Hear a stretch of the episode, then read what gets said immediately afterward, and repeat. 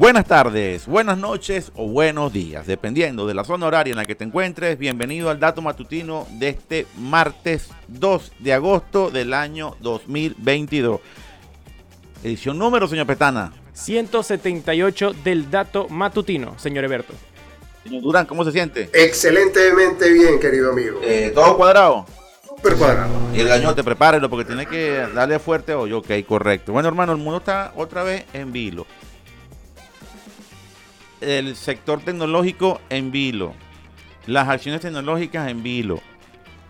Lo que puede hacer la visita de una autoridad norteamericana a un territorio, país, estado, como quieras llamarlo, que está en conflicto con otro estado, que también es poderosísimo.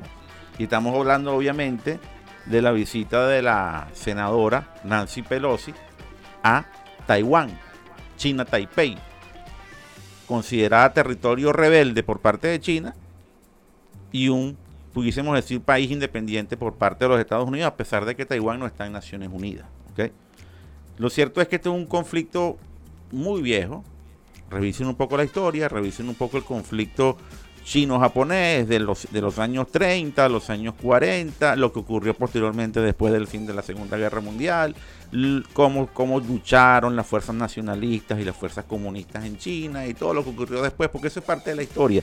Es bueno tener un poco de historia, conocer un poco la historia para que no seamos indiferentes ante lo que está ocurriendo el día de hoy. Pero 90 años después del inicio de ese conflicto, todavía el día de hoy trae consecuencias en un mundo que obviamente ahora más que nunca está extremadamente atado, atado a lo que está ocurriendo en China, en Taiwán y en los Estados Unidos. ¿Y por qué atado, señor Pestana? ¿Cómo le va, señor Pestana? ¿Cómo le siente? Pues bastante bien, aquí leyendo también un poco sobre el conflicto. Ayer estuviste tú metiéndome en contexto porque yo tampoco era que la había leído mucho la historia, pero ya, ya estoy un poco más en contexto y aquí leyendo últimas noticias sobre, sobre este problema, este conflicto, esta posible visita de la señora Nancy Pelosi a Taiwán pues la verdad es que está un poco peliaguda la situación por aquellos lados. Bueno, aquí no vamos a hablar de política, ni de geopolítica, ni de guerra, ¿ok? Pero sí vamos a hablar de tecnología. Las compañías de semiconductores, poderosas compañías de semiconductores que están en Taiwán, tuvieron una caída en su valor, de, su valor accionario. ¿Ok? Hay una real, un real peligro de que si llegase a ocurrir un conflicto, los chinos continentales están dispuestos a que haya un conflicto porque consideran que Taiwán es un territorio que ya debe estar incorporado al país y que ya no debería seguir siendo lo que es. Obviamente, para que eso llegue, ojalá que no llegue, y si llegue, que no llegue así, va a ocurrir un conflicto. Si llegase a ocurrir un conflicto, estaríamos hablando que el país o el territorio, isla, como lo quiera llamar, que produce la mayor cantidad de semiconductores del planeta, es decir, los chips de silicio, estaría paralizada. Así de sencillo. Si hay un problema actualmente de oferta, de escasez, etcétera, imagínense lo que ocurriría si llegase a ocurrir un conflicto acá. Y teniendo un conflicto fuertemente en desarrollo en Ucrania, donde hay compañías que trabajan con el gas neón, que también es importante para el silicio. Es decir, en este momento, haciendo un poco de análisis, creo que se están jugando fuerzas para ver quién tiene el control final de esta industria para los próximos 20, 30, 40, 50 años. Creo que es lo que está ocurriendo el día de hoy. Quieren ver o están buscando la manera de ver cuál será la, la potencia que se va a encargar de tener este control, porque como lo hemos dicho acá y lo dijeron también, es el petróleo de los próximos 50 años y yo creo que aquí hay un tema que obviamente no se está tocando, pero que nosotros tenemos que considerar porque somos tecnología, hemos hablado de esto hace mucho rato y obviamente entendemos las repercusiones que esto trae. Es un conflicto que está en desarrollo, así que cualquier cosa, por favor visiten nuestra página web hormiga tv.com hormiga.tech para que estén al tanto de todo lo que está ocurriendo. Señor Pestana, ¿iba a decir algo? Sí, básicamente que el control de esta industria, el que controle esta industria, básicamente va a controlar el mundo durante los próximos años. Por supuesto, porque estamos hablando, por eso que también Estados Unidos, por si acaso, eh, está montando también sus plantas y sus fábricas en, en territorio, in situ, ¿no? ¿Y esto qué quiere decir? Bueno, señores, imagínate tú que los carros, tus carros, tus aviones, tus teléfonos, tu televisor, tu lavadora, tu electrodoméstico, todo, tu secador de pelo, todo lo que tú utilices en el futuro va a tener un chip. Imagínate tú que no tengas chip o que dependes de un mercado para eso. Quedas técnicamente paralizado. Entonces, y, si, no hablemos de los demás elementos, ¿no? de la productividad, el desarrollo, las compañías, todo, la nube, todo eso. Es, es, verdaderamente un tema de peso. Creo que uno de los grandes temas de peso, porque, porque lo que se puede estar encendiendo aquí son alarmas importantes si esto llegase a escalar, ¿no? Entonces vamos a ver si priva la sindéresis, el entendimiento o eh, las exhibiciones de fuerza. Son dos de las grandes superpotencias del mundo y la otra gran superpotencia del mundo también en un conflicto fuertemente eh, iniciado y, bueno, es un momento oscuro, lamentablemente un momento muy oscuro. Pero vamos a cambiar un poco de tema, un tema no menos interesante, no de este impacto obviamente, pero un tema no menos interesante que tiene que ver con una solicitud que los gobiernos de Francia, Italia y España están haciendo ante la, la, Comisión Europea y que no es la primera vez que se habla de esto. Ellos quieren que las Big Tech, las grandes compañías tecnológicas, las Google, las Amazon, las Facebook, eh, trabajen junto con las operadoras de telecomunicaciones en la construcción de la infraestructura de red. Para la 5G, para la 6G y, y obviamente para el mantenimiento de las redes actuales. ¿Por qué están diciendo esto? Y ojo, no es una discusión nueva, es una discusión que ya tiene tiempo, se ha venido hablando desde hace muchísimo rato. Me parece que es lógico, pero quiero meter un poco en contexto acá para que también ustedes entiendan lo que se está eh, comentando, lo que se está planteando. Saludos a la gente de Telecolor que nos está viendo aquí en la ciudad de Maracaibo. Y bueno, una iniciativa importantísima porque nos permite llegar a más zulianos, llegar a más maravinos, dándole este tipo de información que consideramos relevante también para su conocimiento. Fíjense ustedes. Eh, imaginemos que tenemos una, una autopista. Esa autopista es la red inalámbrica, la cobertura que tienes tú de tu servicio telefónico móvil. Antes de las 4G, buena parte de las conexiones que teníamos nosotros era por teléfonos digitales, pero que el, el 75-80% de lo que utilizamos era para hablar por teléfono. Era para hablar por teléfono. Nos poníamos a hablar, nos poníamos a hablar. Por ahí como que hay información relevante que el señor César Burgos nos va a dar en un ratito, pero sigo con este dato. Era para hablar por teléfono. Como fueron evolucionando las redes, como fue evolucionando la velocidad de conexión, como fueron eh, evolucionando el software para que tú pudieras tener más servicios en tu, en tu teléfono, comenzaron a haber más smartphones que equipos de, de conexión. El uso de los datos comenzó a privar por el uso de la voz. Entonces, al día de hoy, usted está mucho más tiempo viendo internet, escribiendo por WhatsApp, haciendo videollamadas por WhatsApp, escribiendo mensajes por WhatsApp o por otro servicio de esto, en lugar de estar llamando por teléfono. Actualmente usted utiliza el teléfono creo que un 15% la llamada de voz y el otro 85% es para utilizar los datos. Cuando tú utilizas toda esta estructura de red para conectarte a datos, tú estás utilizando la red del operador, pero el operador no está recibiendo el, ingreso. Ellos lo llaman en, términos de telecomunicaciones el ARPU, ¿no? El ARPU es el, el ingreso promedio por usuario que tiene el operador móvil, el operador móvil celular. ¿Qué pasa? El operador móvil celular, si bien ha hecho toda una reinvención para que buena parte de los ingresos que recibe por parte de usted, consumidor, provenga del cobro de datos, todavía los números no dan para que con ese cobro que le hacen a usted, no digo solamente los nuestros, los operadores de todo el mundo, para ese cobro que le hacen a usted, ellos puedan pagar los costos no solamente de instalación, sino los costos de mantenimiento de toda esa super red que se construye para que usted esté conectado. ¿Quién se beneficia más que el operador del uso de esos datos? Los Amazon, los Google, los Facebook. ¿Por qué? Porque estas compañías meten publicidad, prestan servicio, usted las tiene gratis, entre comillas gratis, y usted comienza a comprar cositas por allí, a utilizar eso por allí, utilizar los datos del operador. Y al utilizar los datos del operador, incluso también los datos del Wi-Fi, porque también el operador de, de, de internet fijo que usted le da Wi-Fi también aunque su modelo de negocio es diferente.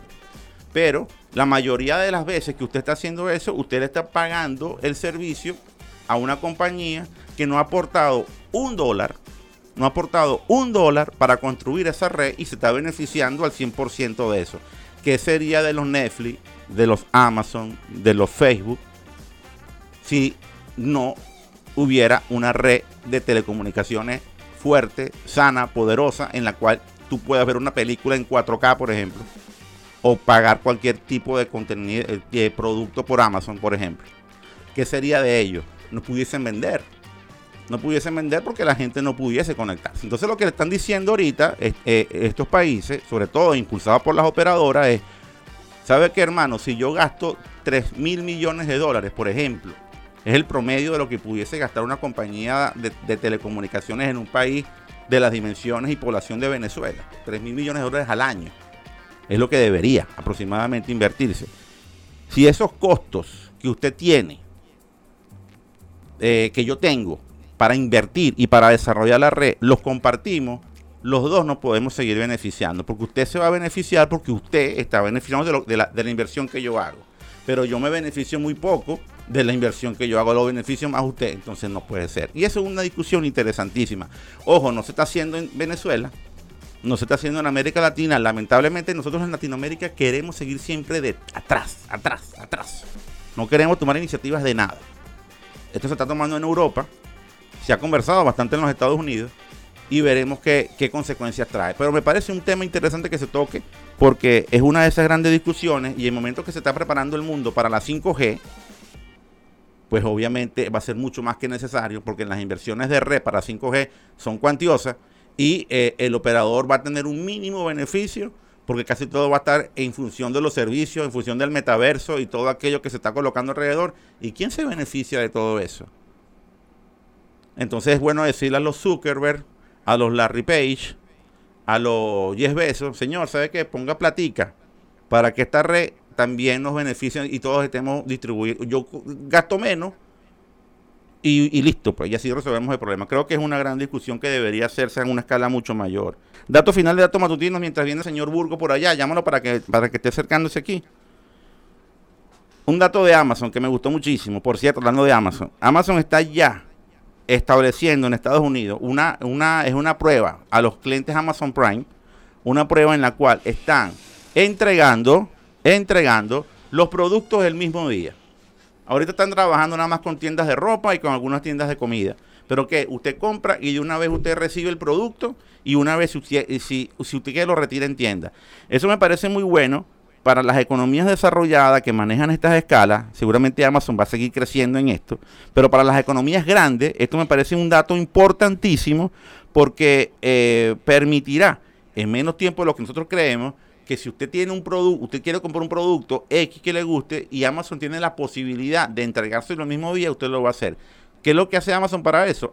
Eh, hace acuerdos con distribuidores locales, tiene galpones grandes en zonas, en, en diversas zonas de los Estados Unidos donde también puede entregar dicha carga rápido y creo que es un punto de inflexión. Ojalá que en, otras economías, incluyendo la nuestra, donde se ha desarrollado de una manera particular este tipo, este tipo de entrega, eh, esto se, se potencie porque siento que es el futuro de las ventas en línea y de, la, y de las entregas mayoristas. Que siento que es el futuro. Usted compra algo y que lo reciba de una vez, ese creo que va a ser el futuro. Obviamente no va a permitir, no va a ser para todo, pero sí para buena parte de, la, de, lo, de los segmentos. Incluso Incluso si estas grandes cadenas como Alibaba, como Amazon, entre otras, llegan a crecer y tener desarrollos locales y tener acuerdos con gobiernos y montan galpones en diferentes partes, esto sí puede ser un fenómeno del mismo día para cualquier país y para cualquier economía. Ojalá que se logre, porque esto me parece importante y siento que este, esto que está haciendo Amazon es el inicio de algo mucho mayor.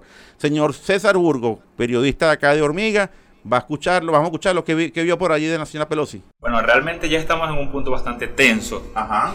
Eh, China está entrenando, haciendo ejercicios militares ya en la frontera con Taiwán. La expectativa de que la Pelosi llegue esta tarde. La frontera marítima. La frontera marítima y la frontera aérea también. Ya están en lo último ya. Incluso este sitio web para seguir los vuelos, el Flying Truck, fue suspendido. O sea, está caído el sitio web que era por donde muchas personas estaban al, al tanto de cómo iba el vuelo de Pelosi porque se espera que ya llegue pronto. O sea, esta misma carta se espera que ya llegue. Esto puede ser un indicio como fue en el momento con Rusia-Ucrania. Entonces no estamos ya incluso... Bueno, fíjate que también estaba el, el portaaviones George Bush por ahí. Si no tienes la información, yo siento que también el portaaviones estaba, estaba en terri- ¿La conseguiste por allí, del portaaviones norteamericano? Bueno, la, la, yo sé, lo, lo viste mañana que también el portaaviones estaba cerca del mar de Taiwán, como, que- como protegiendo. Son, son momentos tensos, ¿no? Pelosi tienen que protegerla porque ella está en la línea de sucesión de la presidencia Claro, claro, la estadounidense. tercera en la línea de sucesión. Exacto, Correcto, Ella está protegida por el ejército norteamericano, lleva como un portaaviones. es correcto, correcto, correcto. China suspendió los vuelos aéreos. Ya todos los vuelos en China están suspendidos ahorita. Sí, sí, sí. Eso es un indicio de que está muy pronto un problema. Un No, eh, son, son medidas, bueno, no sabemos si va a estar un problema, ¿no? Hay que tener, hay que tener mucha responsabilidad con eso. Son medidas de presión y son juegos de ajedrez, son juegos de tablero.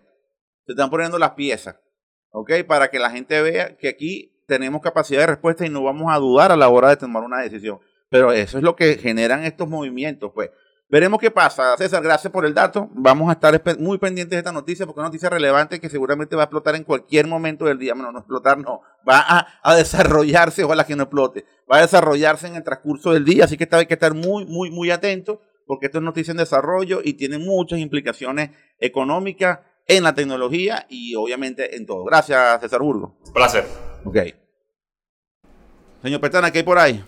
Pues música. escuchar Ahora estado callado, señor Petana. Yo he estado callado, señor En realidad he estado poniendo atención a la información porque está bastante interesante los temas que tocamos el día de hoy, pero le quiero recordar a toda la gente que nos ve a través de Telecolor o que nos ve a través de nuestro canal de YouTube que se suscriban y activen las notificaciones y que en SoundCloud, Spotify, Deezer, Google Podcast y demás plataformas de podcast en audio estamos como Hormiga Radio. Allí nos pueden encontrar y encontrar los, los contenidos con muy buena música. Diga encontrar otra vez. Encontrar. Ok. Bueno, vamos a escuchar una canción de este del año 2019 de una banda que nos encanta aquí, Imagine Dragons. Te encanta. Para a ti, variar. Te encanta. Y a ti. también te Un encanta. poquito. Ti- Tú, palabras tuyas textuales dijeron que Imagine Dragon era de las bandas actuales que iban a pasar a la historia. Sí, por, por un poquito, porque si la comparo con la de los 90, ah, ah, bueno, ya. No se olviden que la información es poder. Señor Durán, ¿usted tiene el cañote preparado? Por supuesto. Ok. Y nosotros queremos, y la gente de Telecolor quiere, Que ustedes tengan el poder. perfecto. Hasta mañana, comunidad.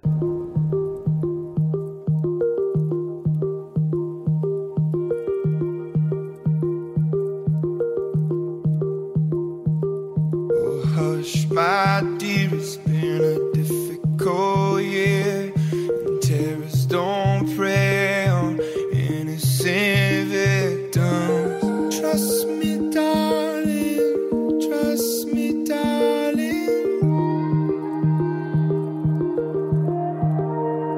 It's